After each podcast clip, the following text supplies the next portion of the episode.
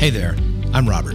I know as a single parent, you have very limited time to do anything, especially listen to podcasts.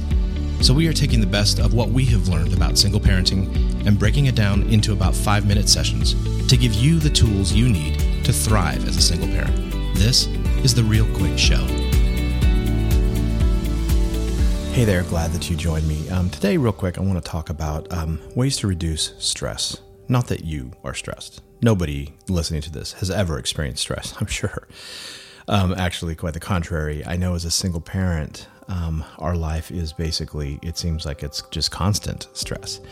And so I'm going to be referring to an episode that I did about a year ago. I'm going to pull out just a couple of things, but I did this interview with Jason Gibson, who's the head of a counseling center here in Nashville, Tennessee, and we talked about ways to reduce stress.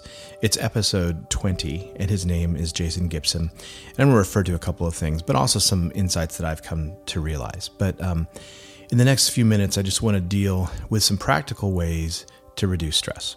Number one, first of all, we need to have release.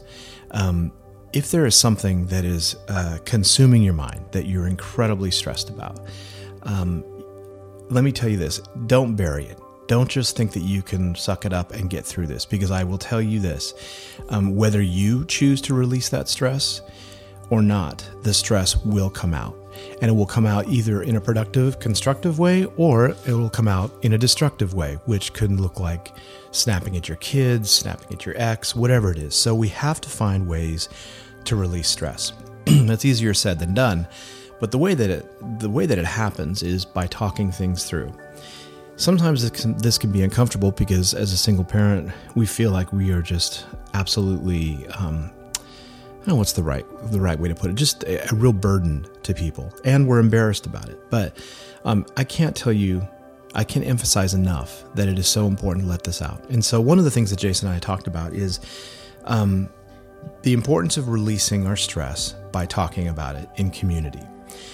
He suggested finding one or two people. In fact, he said, I wouldn't just make it one person. I would just identify two or three people call them up and say, listen, um, I just need to ask a favor of you. From time to time, I just need someone to release like these issues with. And I wanted to know if I could give you a call and just kind of vent and just kind of let something out. And and and here's the most important part that you would say to this person.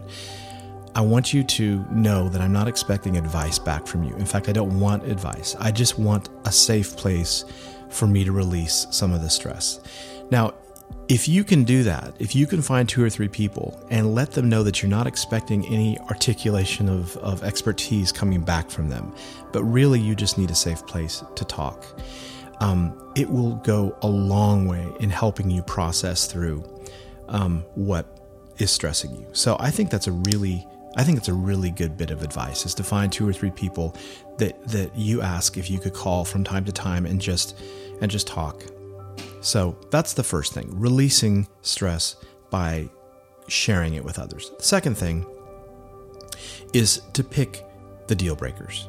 What are those things in your life that are just you will not move on, you can't be moved on, you won't change your your position? There's probably just two or three.